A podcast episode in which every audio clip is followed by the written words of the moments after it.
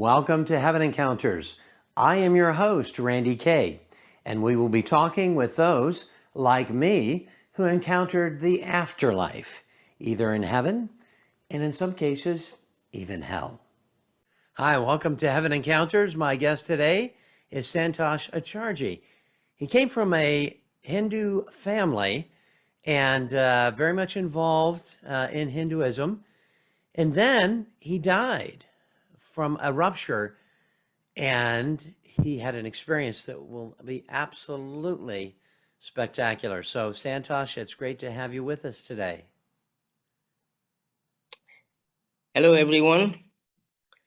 My name is Santosh Acharjee, and I was born and raised in a very conservative Hindu family in India. And not only that, my father was a very strong conservative Hindu. He was a well renowned Sanskrit scholar. Sanskrit is the original language most of the Indian languages came from. So he was in, he was really well renowned in that. Not only that, he had a lot of you know, he was well reputed for well reputed for his um, priestly activities. Everybody loved him. Everybody had a lot of respect for him. But for myself, I took a different route. I came into the technical and engineering field. And after completion of my studies, I went to Germany for further training. And from Germany, I immigrated to Canada and from Canada, I was transferred to many, many countries. When I had a job, I transferred to many, many countries in the world. Until such time when one night I had a very severe chest and abdomen pains. I was sweating left and right, left and right, and everyone thought I was having a heart attack. Paramedics came and took me to the nearest hospital, and they also thought that I was having a heart attack. But after several tests, they determined that I did not have the heart attack. My gallstones ruptured, but when they ruptured, they actually punctured the nearby organ called pancreas from one end to the other end. As a result, the pancreas was wounded and it was bleeding. My heart rate skyrocketed up to 204 and there was no end in sight. To make the long story short, the doctors and the hospital, they thought they could not do anything for me, nothing. Up until now, there is no such medication or cure that's available for what I had. The only thing I could do, the doctor said, was pray and hope. But for me, I did not know to whom to pray and how to pray. Then one day, I'd come, well, I had further complications in the hospital, and they did some wrong procedures, not intentionally, where my, you know, the my lungs got filled up with blood. And then as a result, I went to the code blue situation in that ICU of that hospital. So when the code blue happened, everything stopped. Everything went dark for a while. And then when the code blue happened, the last thing that I lost all this last of the senses was my hearing.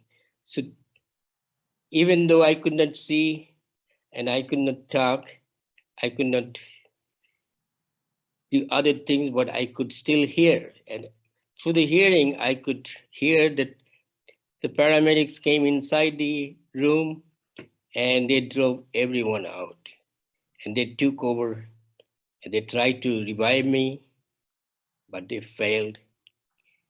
And at the end, the last thing I remember, one doctor said to the other doctor, we are rapidly losing him. He is not responding at all. And the other doctor said, we just lost him. And that's the last thing that I recall. After that, I went to a deep sleep. But when I went to a deep sleep, I felt, I always thought that once I die, that's it. There is no such thing after life. But then I noticed, even though I'm physically dead, all the things that God gave me, my capabilities, my analytical capabilities, everything, everything was still functioning. The only thing I did not have was my physical body. At that moment, I had a like desperate feeling. What should I what shall I do now? I lost my I lost my home. Where shall I go? What shall I do? At that moment, a bright light appeared before me. When the light came to me, I knew that light had superior authority and I have to obey that light. And when that light came, it was taking me to an unknown destination. I had no other choice. The light surrounded me with, with, his, with its radiance, and because of that, I could not see anything else other than the light. Together we traveled for enormous distance. For how long, I don't know. But during the transition, I fell in love with the, I call this divine light, because I fell in love because I knew that his its mission was to protect me from any harm that might happen. And after the after the journey stopped, I came to the I was wondering why did the light stop? Then I opened up, then I saw in front of me the light was shining on top of a beautiful compound, the most beautiful complex that I ever seen anywhere. Is is really magnificent. This entire compound was surrounded with high walls all around it. And I desperately wanted to go inside. I tried all around it. I saw there were 12 magnificent gates. But none of those gates, they were open for me. I could not enter. And then when I saw there were numerous angels, when I saw the angels, then I knew that I was looking at the kingdom of heaven. And that should be my ultimate goal is to enter into the kingdom of kingdom of heaven. But there was not a single gate was open for me. At that time, I was sad because I could not enter into that kingdom of heaven. So, not being able to enter into the kingdom of heaven, I was wondering where where is this place? Where am I standing? And then I saw a huge platform where I was standing. The platform is about a thousand feet long. It's about 250 feet wide. And I was standing on the extreme left edge of that platform. And my initial thought was, why this platform doesn't have any railing? If I fall, where shall I fall? So I looked on my left and down below I saw was an enormous depth, was a deep dungeon, dark world, and where I shall fall from there is a is burning lake of fire. So when I fall from there, I would fall into the burning lake of fire. And I didn't really fall there, want to fall there. So immediately I moved a couple of feet away from there. So I don't I don't fall there by chance. But not being able to go in, inside the kingdom of heaven and the situation where I was, I was very, very sad. And I thought there would be an alternative. If there would be alternative, I wish there was one. At that time, I saw in the middle of that platform, in the center of the platform, there was a, it's like an altar with the three steps. And on top of the third step, I saw there was a huge throne. And on that throne, it felt like somebody was sitting there. And when I looked up and I saw there was, lo and behold, the Almighty Lord was sitting there. When I saw the Almighty Lord, nobody need to tell me who that Almighty was. I automatically knew he was the Almighty Lord. At that time, I did not know anyone other than God, so I knew that it was God Himself. And then when I saw him, I looked at his face only once and I started to tremble. He appeared to me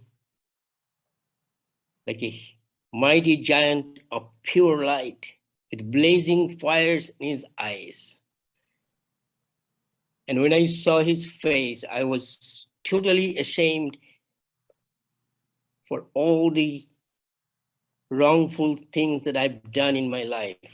And every one of my sins that I committed, they were flashed before my eyes. Some of them I already forgot, but everyone was flashed before my eyes. I could not look at his face second time. I started to tremble. I was only looking at his feet all the time, begging for his mercy, begging for his grace, begging for his forgiveness. I was continuously looking at his feet. And when I was looking at his feet, I was continuously saying, Lord, please forgive me. Please forgive me. Please forgive me. I did not know what I was doing. Please forgive me. But I knew that Lord was not going to forgive me. That would be the end of my life. And that fall into the burning lake of fire would have been my permanent death. At that time, I was thinking of falling down there. And as I was looking at his feet, slightly on his left, right on the platform level, I saw right beside there, there was a narrow door, very narrow gate. And through that gate, I could see the entire kingdom of heaven. And Needless to say, this was the one and only gate that was open for me to go through the door. I felt like running to the gate, but I did not have courage because I am here in this earth about five feet six inches, and the Lord appeared to me. When you stand up there, you'd be at least 70 feet, 75 feet tall. So, how could I go through the narrow door if the giant didn't want me to go through. That's that's a no-no. The only way we can go through the narrow door only if he lets me in. Otherwise, there's not a chance. So I was begging for his mercy. I said, Lord, please, please, please, when you see me again, how can I go through this narrow door? Please tell me.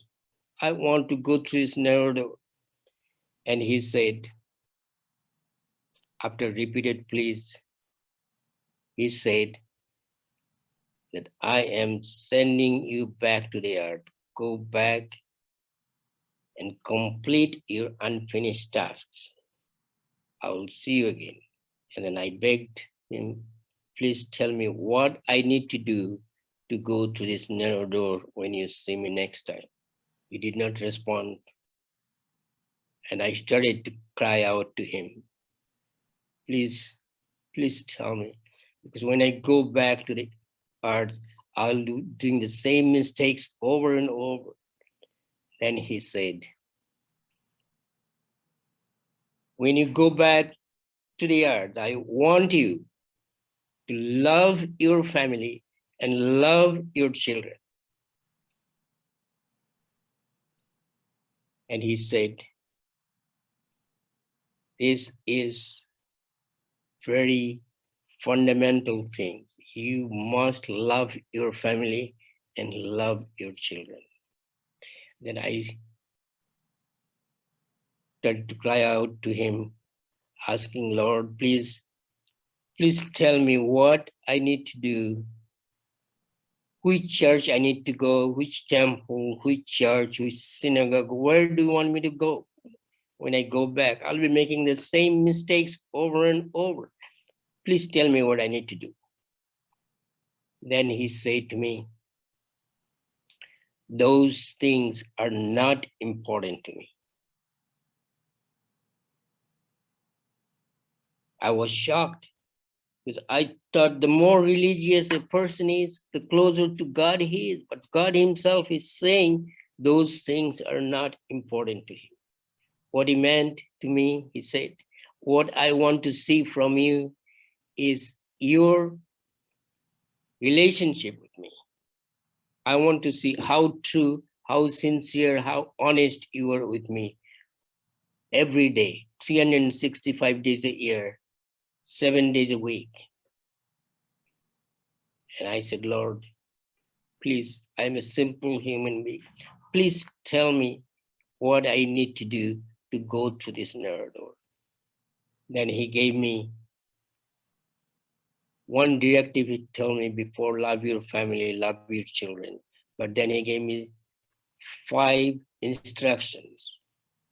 And I'll share my those five instructions with all of you. The first instruction is always tell the truth. Do not be afraid to tell the truth. Some people ridicule upon you when they hear the truth, but you must tell the truth. Now, the truth to me has two meanings. First is don't tell lies. And second meaning is share the truth, what you are witnessing here, what you witnessing up front, and what you witnessing on your left. Share this truth with everyone. Do not be afraid. So I'm sharing this truth with you. Second instruction is from this day on forward, commit no more sins. The wages of sin is death. I got that one. Third instruction is surrender yourself completely. Completely should be underlined unto me in your daily life. Let me be the driver in your life. And the next instruction, he said, walk with me. Now, walk with me, I did not understand because I came from a different background. How can I walk with a giant? I was looking at five foot six myself, and he's about 75 feet. How can I walk with a 70, 75 feet tall giant? Okay. His one step is going to be I have to run a race just to catch up with one of, one of his steps. But now I understood is walk with me means walk in the direction the Lord wants to go. If I'm going backward and sideways, then we're not walking with him. And the final instruction he said, be kind to the poor, be generous to the poor, they need your help. Now, whenever we hear about generous to the poor, we always think that people need financial help only. Not necessarily. People could be poor in many ways, like they could be educationally poor, mentally poor, physically poor, and emotionally poor. We could be poor in many ways. But these days, what I see most people are spiritually poor. Even people that go to the church, day, you know, weekly, daily, is still spiritually poor because what he's looking for is a one-on-one, sincere, honest, true relationship, each and every one of us. And that's basically what I I experienced. They sent me back to that hospital back. I was gone for three days and three nights. And then after I came back, within, I would say within the two weeks, I was out of the hospital practically without any medication, nothing at all. And now I'm back to work and I'm still on my feet. Santa, yes, Santosh, you did come back, and you are a believer believer in Jesus as your Messiah, your Lord. How did that come about? I mean, did you have that realization while you were experiencing uh, this unknown God presence in heaven, or was that after? It came afterwards because these things happened to me in 2006, October 2006, and I was back to work in November 2006. And then by the end of, you know, December 2006, I was back to work and back into my work. And then my first project after that was in China. So I was going back and forth to China, you know, very frequently. And then I had to start writing the two books that he said. So I wrote the first book and it got published. And the second book, after the China project, my next project was in India. So I was going back and forth quite often. So by 2008, 2009, I have finished the, you know, the book projects that the Lord asked me to do. And then, but I still didn't know what what did I experience? Because mighty giant of pure light that I witnessed, he was unlike any of the gods and goddesses that I was familiar with in my in my religion. It was completely different. And what did this narrow door mean? Eh? So I wanted to find out. It was bothering me. And then I think it was about 2010, most likely the Easter service of that year. There's a church here in Middleburg Heights, close to where I live. Is uh, they had an Easter service, and my daughter was invited to join the choir group there. And then she did, and she invited, you know, her mom and me to join. And that's the first time I ever attended an Easter service anywhere. And that in that sermon, the- senior pastor Jonathan Schaefer, first time I, I heard him speak, and he was speaking that day what that narrow door means.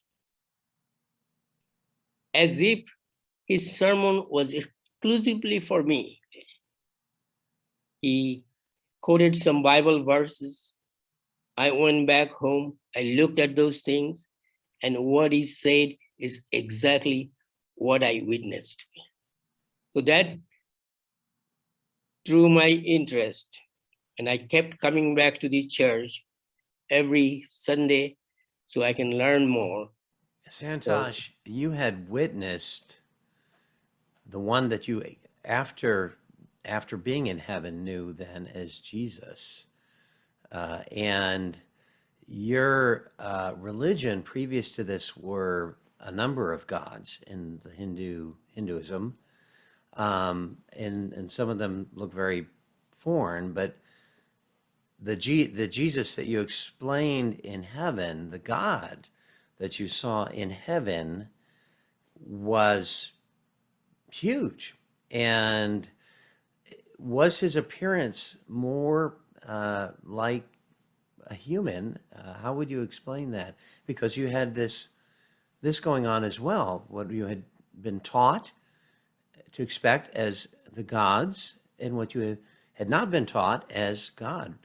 How did that? How did that? Um, how did that speak to you? Well, what I witnessed there is first I was, I he appeared to me as a giant, very frightening giant, okay, with blazing fires in his eyes. But soon, when he spoke to me, I felt his love, his compassion, his mercy, his grace on me. And through his grace, I witnessed that the, what I, whom I witnessed there that God is none other than love. Love is the form of God, and that's my God is is full of love. Yes. Santosh, you were then and are now an accomplished professional, um, and you had experienced the God of love. And sometimes I think we can forget that what is unique, certainly to, to the God of, of Jesus, the Messiah, is love. It that's was one of his names in the Bible. Um, and that is something uh, that ex- is exclusive in his own personhood, and you experience that. So today, uh, Santosh, we're wrapping this up. Wish we could go longer, but you did write a book. Uh, the the the second book, the final book that you had written. Tell us about that. Where where can we get it? and What's the name of it? Two books that I wrote, and they were combined with my interpretation and that final book is is my encounter with jesus at heaven's gates is available in amazon around the world and uh, you know if you just go to the google and search for it you'll find it my Yes. encounter with jesus at heaven's gates Thank you so much for being with us today, Santosh. It's been a great blessing speaking with you, and, and thank you for sharing. thank you thank you for having me thank you god bless And God bless each of you. So, now for the great news. If you are in Christ Jesus, be of good cheer, because heaven is in your future. Until next time, take care and God bless. thank you Thank you for watching this episode of Heaven Encounters. If you'd like more information, you can go to Randy Kay Ministries at randyk.org. Take care and God bless.